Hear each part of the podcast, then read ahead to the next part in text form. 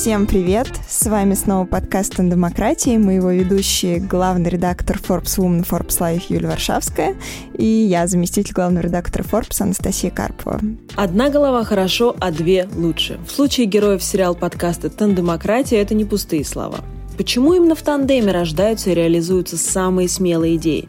Как формируются и развиваются отношения в паре друзей, родственников, супругов, которые строят вместе бизнес или создают творческий проект. Как найти своего человека, чтобы составить идеальный тандем. Ответить на эти и другие вопросы нам помогут известные тандемы предпринимателей, представителей киноиндустрии и стартаперов. Попробуем разобраться, как они живут и работают вместе. Этот выпуск мы записали совместно с клубным домом ВТБ «Арена Парк». Клубный дом ВТБ «Арена Парк» удачно расположен в центре Москвы в историческом районе «Динамо».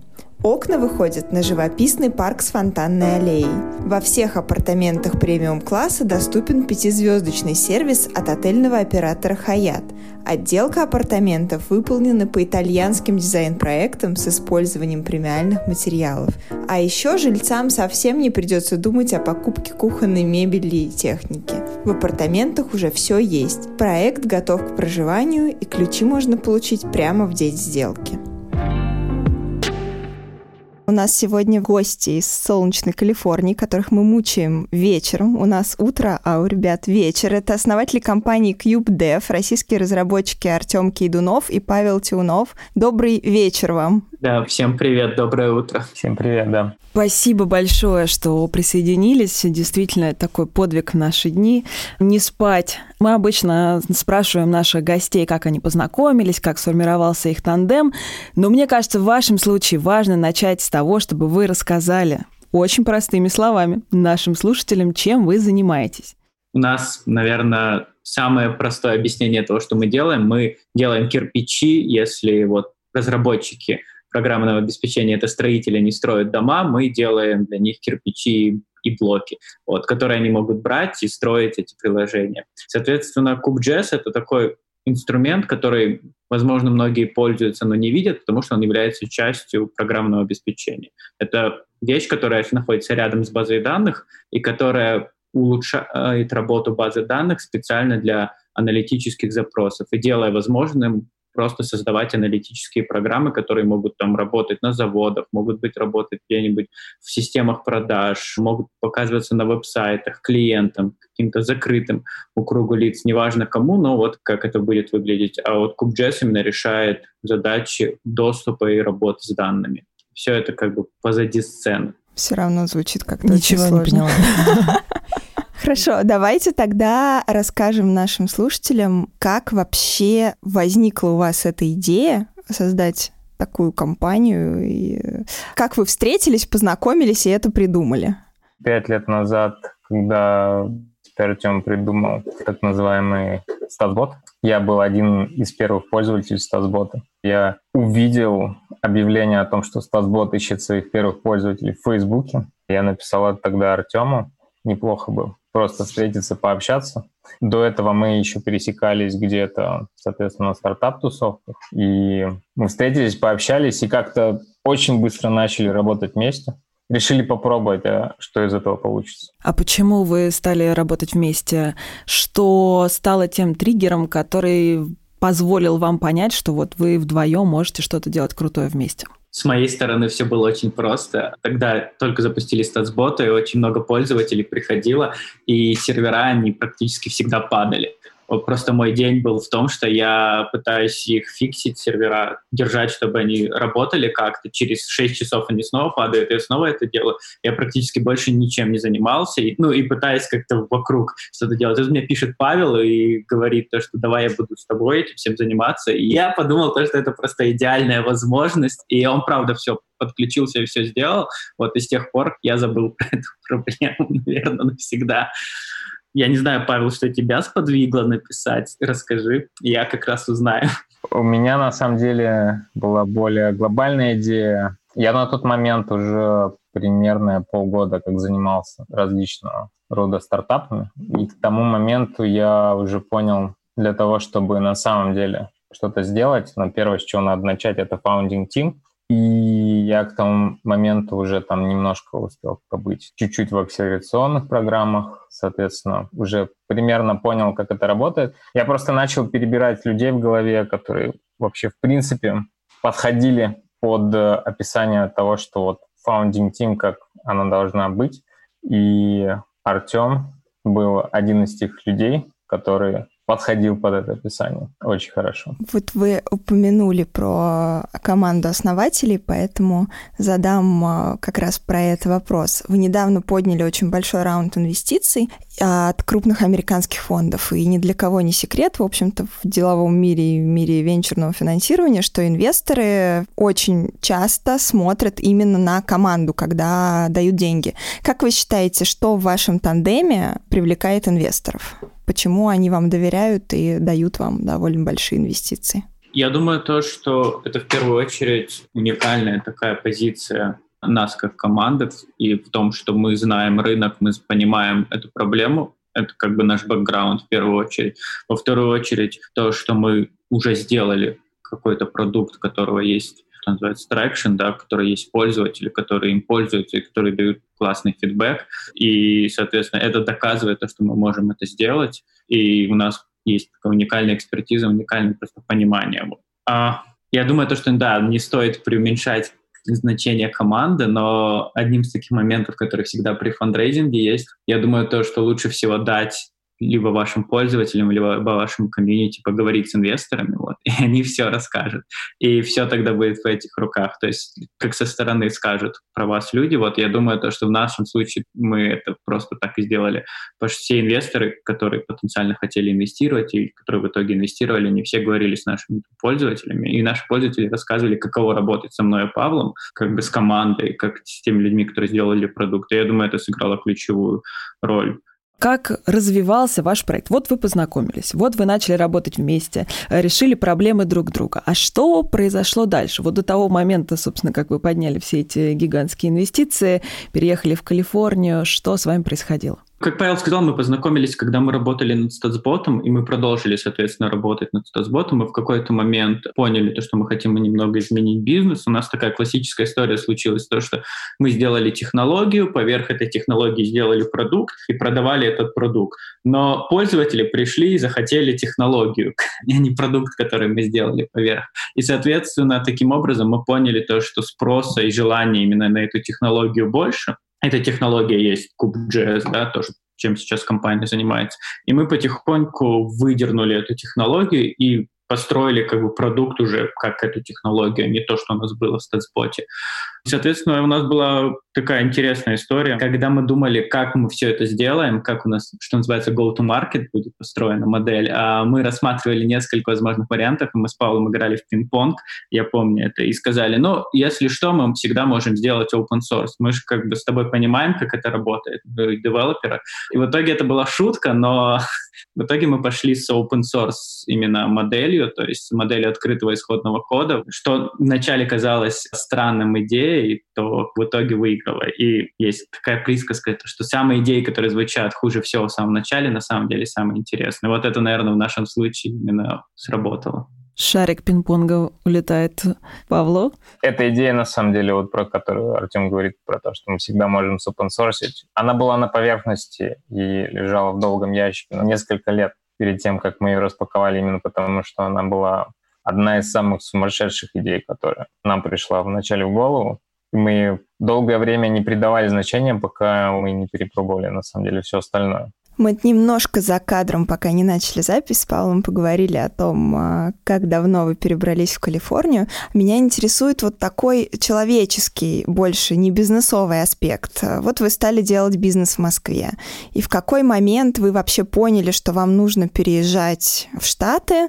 И как это происходило? Понятно, что у вас, несмотря на общий бизнес, есть у каждого своя жизнь, семьи, интересы и так далее. Как вы вот совместно приняли это решение? Решение, что вам нужно всю свою жизнь перевести в Штаты? Мы об этом договорились, наверное, прямо даже в самом начале, когда сделали статсбот, может, даже в каком-то неявном виде, а потом в явном. Когда мы договорились, и до момента переезда прошло несколько лет, потому что есть разные юридические вопросы, там оформление виз, там, чтобы нормально переехать и прочее. Вот поэтому, наверное, у нас создалась вот эта вот вакуумная ситуация, когда мы уже вроде договорились, мы знали, что мы переедем, там через полтора года условно мы переехали. Поэтому это все как-то очень мягко произошло, все просто знали, да, сейчас мы закончим эти дела, получим эту визу, получим какие-то разрешения, и переедем. Поэтому, я не знаю, но с моей стороны все как-то было очень предсказуемо. Я не знаю, Павел, да, как, как с твоей стороны было, но вот, мне кажется, мы практически с самого начала, насколько помню, еще когда только начали делать статсбот, мы уже договорились, что мы хотим переехать как бы, в Америку, потому что это было очевидно, просто потому что как бы, наш рынок в первую очередь здесь, и проще делать бизнес отсюда. Да, это было, в принципе, очевидно с самого начала тот момент, когда мы занялись CubeJS, это вообще стало неотъемлемой частью. То есть переезд и то, что мы оказались здесь, это был, в принципе, такая платформа для нашего вот последнего фандрейза. Да, и мы, в принципе, за 4 года в общей сложности, наверное, потратили очень много времени в Штатах в любом случае. Были поездки туда-обратно, да, они были достаточно продолжительные, но тем не менее было понятно, что надо было находиться здесь, да.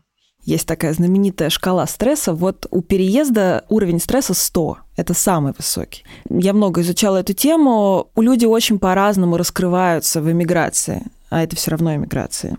Расскажите, как каждый из вас реагировал и как вот эта история повлияла там на ваши взаимоотношения, может быть, вы друг другу помогали, поддерживали. В общем, расскажите про то, как вы это переживали чисто человечески наверное, основная волна стресса случилась на первые разы.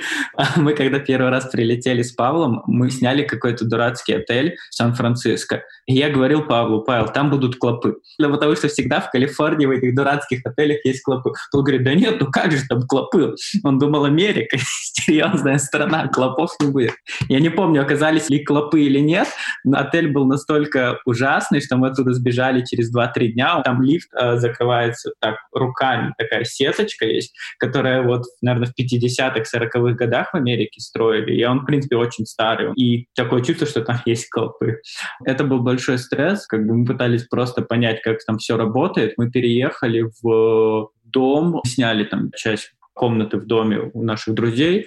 Вот мы там пытались обосноваться, и вот первые, наверное, вот эти вот 2-3 месяца мы еще не переехали, но мы только приехали, мы пытались понять, как это все работает в плане инвестиций, как мы там можем привлечь первые деньги, и все это нахлынуло вместе с бытовыми вопросами. Тогда было, конечно, много стресса. И мы еще прилетели в мае, а как оказывается, в Сан-Франциско это приписывает Хемингуэю, но мне кажется, это неправда. То, что или Марк Твену, то, что самая холодная зима — это лето в Сан-Франциско. Да, это Марк Твен. да, возможно. Вот, и это правда, но мы это не знали. мы прилетели туда в мае, вроде в Москве только вот начало теплеть, вроде так классно, мы прилетели в Сан-Франциско, и тут был какой-то жуткий холод, и мы не понимали, почему все говорят «солнечная Калифорния», хотя там совсем не солнечно и очень холодно, и у нас нет нормального жилья, и мы не понимаем, как вообще работает венчурный рынок в Америке, вот в той точке было много, я думаю, стресса. А потом это все сошло на нет, и уже когда мы окончательно переезжали, я думаю, мы более-менее разбирались в этой местности. А вот на всем этом стрессе первом а, во время переезда случались ли у вас какие-то разногласия? Были ли у вас какие-то противоположные точки зрения на то, как дальше должна развиваться компания в Калифорнии и как вы видели свои роли дальнейшие? Если были такие разногласия, как вы решали их? Я вот не могу вспомнить что-то яркое такое, может быть, даже не обязательно в то время в целом. Это, наверное, я и Павел, мы следуем такой мантре, что ли, strong opinions, loosely held. Это значит, что у нас есть всегда какие-то наши мнения на определенные вопросы, которые мы ярко выражаем, но в то же время мы всегда поддержим это так, что, возможно, мы не правы, и, возможно, нужно его поправить или еще сдвинуться. И это на самом деле вот такой подход очень сильно помогает, потому что нету какого-то упирания лбом и отстаивания своих интересов. И я думаю, то, что это, в принципе, очень правильный подход к решению многих вопросов, потому что всегда нужно иметь свое мнение, потому что без мнения как неправильно. Но при этом нужно готовиться к тому, что ты можешь быть очень вероятно неправ. Да, это такой фреймворк в стартапах существует, что фейлиться — это нормально. Терпеть неудачу. И даже в случае, если как бы потерпел неудачу, принципе, мы не обсуждаем, кто в чем был там неправ, потому что все строят некоторые гипотезы, окей придумать гипотезу, и она может не сработать, не окей не придумать гипотезу и ничего не делать. Успешность стартапа определяется скоростью итерации стартапа, насколько стартап может проверять гипотезы, и они должны быть просто в правильном направлении. И то, что они фейлятся, это не принципиально. Принципиально, что они есть, то есть есть идеи, и есть идеи, которые можно проверять. А вы смотрели фильм э, Дудя про Кремниевую долину? Да, и, но я не досмотрел. А расскажите, какие у вас были впечатления и насколько ваш опыт э, соответствует тому, что, например, было показано в этом фильме, потому что там, ну, все примерно и жалуются на одни и те же вещи, нет красивых девушек, очень все дорого, и, с другой стороны, хвалят э, одни и те же вещи, гигантские возможности, можно найти инвестиции, бла-бла-бла. Вот насколько ваш опыт в Калифорнии коррелируется с тем, что было показано в фильме? Мы переехали с женой.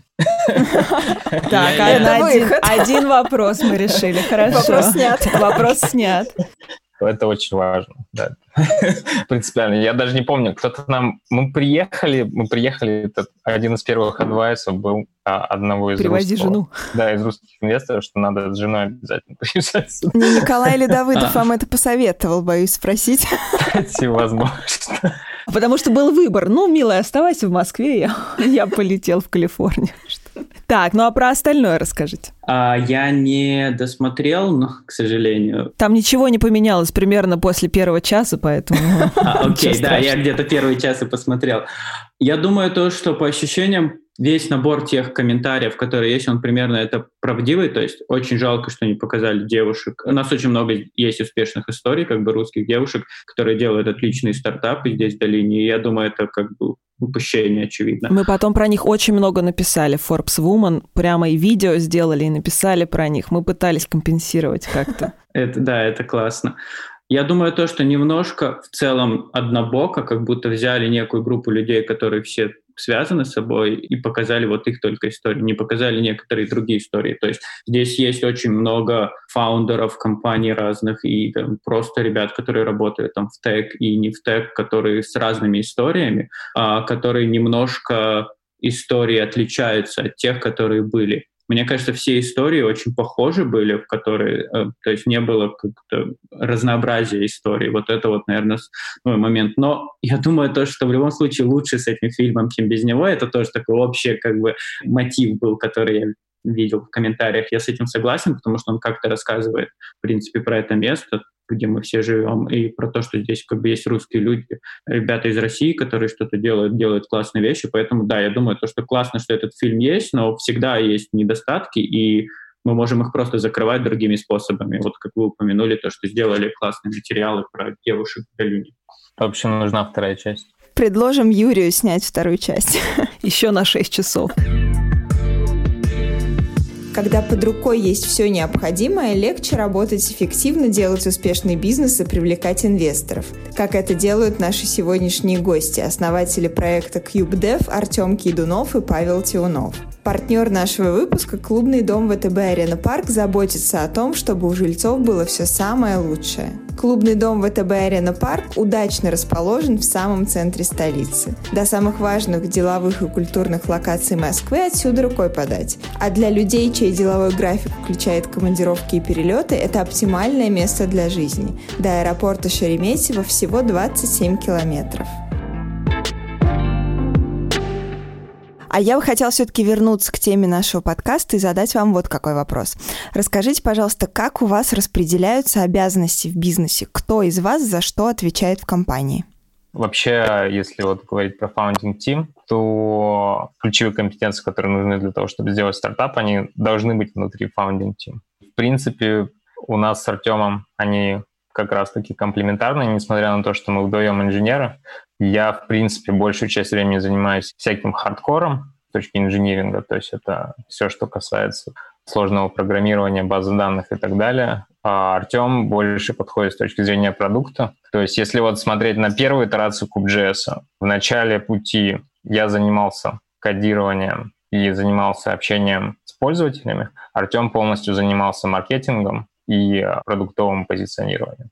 Сейчас, так как мы набираем команду эти сферы постоянно трансформируются. Где-то есть части, которые занимаются больше хардкором, то есть там по продажам Мы делим пополам что-то. Артем больше берет на себя звонки, я на себя больше беру так называемый тег pre-sales, где нужно на технические вопросы отвечать.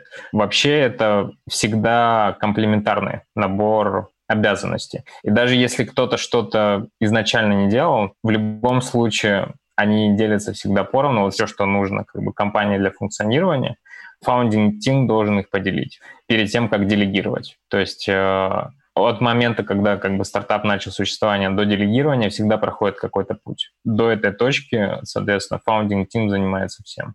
А расскажите немножко друг о друге. Вот всегда в тандеме люди, ну, как бы закрывают пазлы друг друга, да, там у одного человека есть такие компетенции, у другого другие, у обоих есть разные недостатки, и вот как-то в тандеме это все подкручивается так, чтобы система работала. Вот расскажите друг про друга, какие гэпы вы закрываете и как вы друг другу помогаете именно как тандем. То, что вот Павел упомянул, то, что он занимается с хардкорным инжинирингом, то, наверное, было очевидно, почему выбрать, потому что у Павла более фундаментальное образование и опыт именно работы в этих частях, то есть там объективно это было бы неэффективно, чтобы я этим занимался, потому что Павел, очевидно, делает это лучше, чем я. В то же время как бы написание тех вещей, которые там, допустим, маркетинг, позиционирование, то, что Павел говорил, то есть в этом я, наверное, немного лучше потому что опять у меня просто какой-то более опыт релевантный. То есть у нас плюс-минус одинаковый бэкграунд, в целом мы оба инженеры, мы оба как бы можем и то, и то делать, но есть тут, наверное, такие небольшие вещи, которые на уровне характера, на уровне просто каких-то предпочтений, еще что-то, которые двигаются в разные стороны, и таким образом, зная друг друга уже некоторое время, для нас некоторые вещи становятся очевидными, что есть такая активность, и мы ее там закрывает Павел. Вот такая есть активность, ее закрываю я. Поэтому вот, мне кажется, это так и происходит. Наши тайтлы, мой тайтл CTO, а тайтл Артема это CEO, то есть они, в принципе, достаточно хорошо соответствуют зонам ответственности. С самого начала, как мы начали заниматься Statsbot ом, у меня есть, есть еще сторонние тайтлы типа CFO, но это формальный тайтл, он там должен быть назначен в компании, да. Я там, например, занимаюсь больше бухгалтерией, просто потому что у меня какой-то с этим опыт был раньше. Но плане именно практической плоскости, где мы делим обязанности, связанные с бизнесом. Да, это у меня все, что связано больше с технической частью, и у Артема все, что связано больше с комплементарной как будто технической частью, там, маркетинг, позиционирование продукта и так далее. А у меня в связи с этим вот какой вопрос родился. Вы оба технари есть ощущение, что все-таки в тандеме, чтобы он работал успешно, кто-то должен быть за человеческое такое вот что-то, не, не техническое.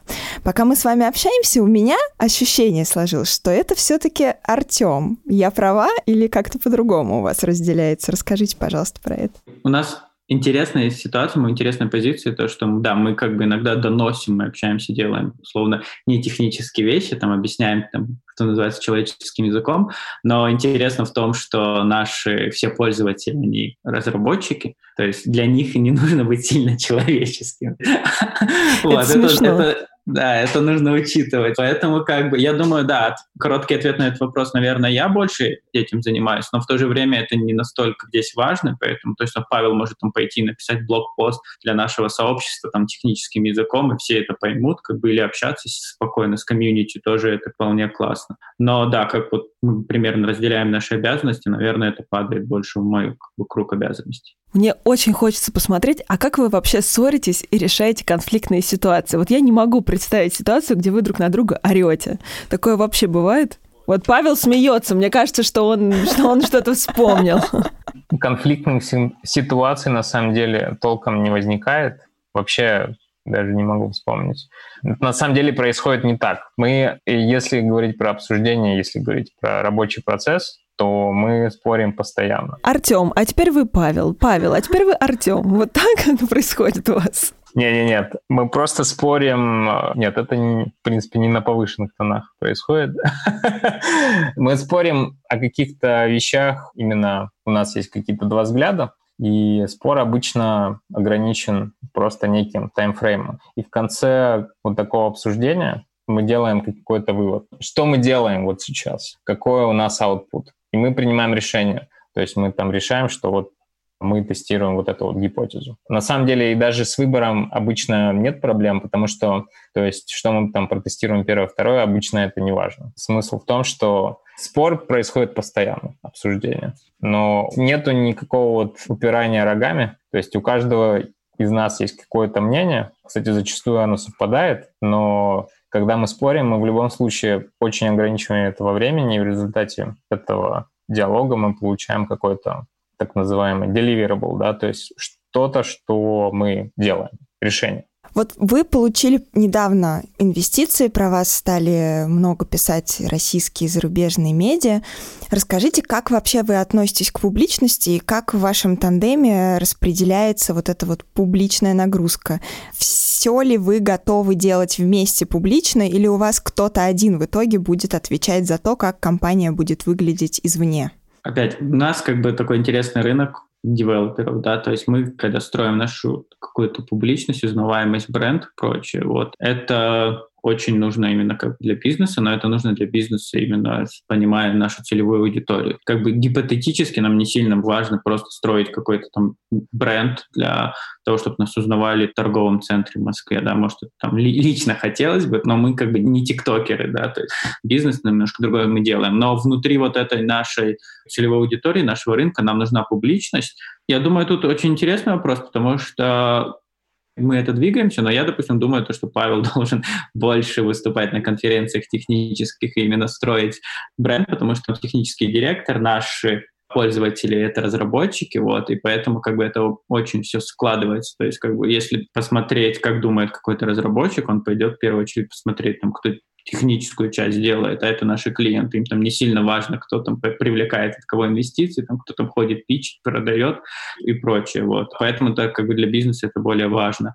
Какая-то там публичность в плане VC, ну, то есть венчурного комьюнити и прочее, в принципе, всегда все вместе общаемся вдвоем, потому что это просто проще. Но это, наверное, в меньшей степени публичность, это больше нетворк, да, поэтому кроме этого, я даже не знаю, мы не принимаем никаких активных действий к публичности, кроме как вот внутри девелоперского комьюнити, что вот опять имеет свои очень интересные нюансы. Потому что они женаты.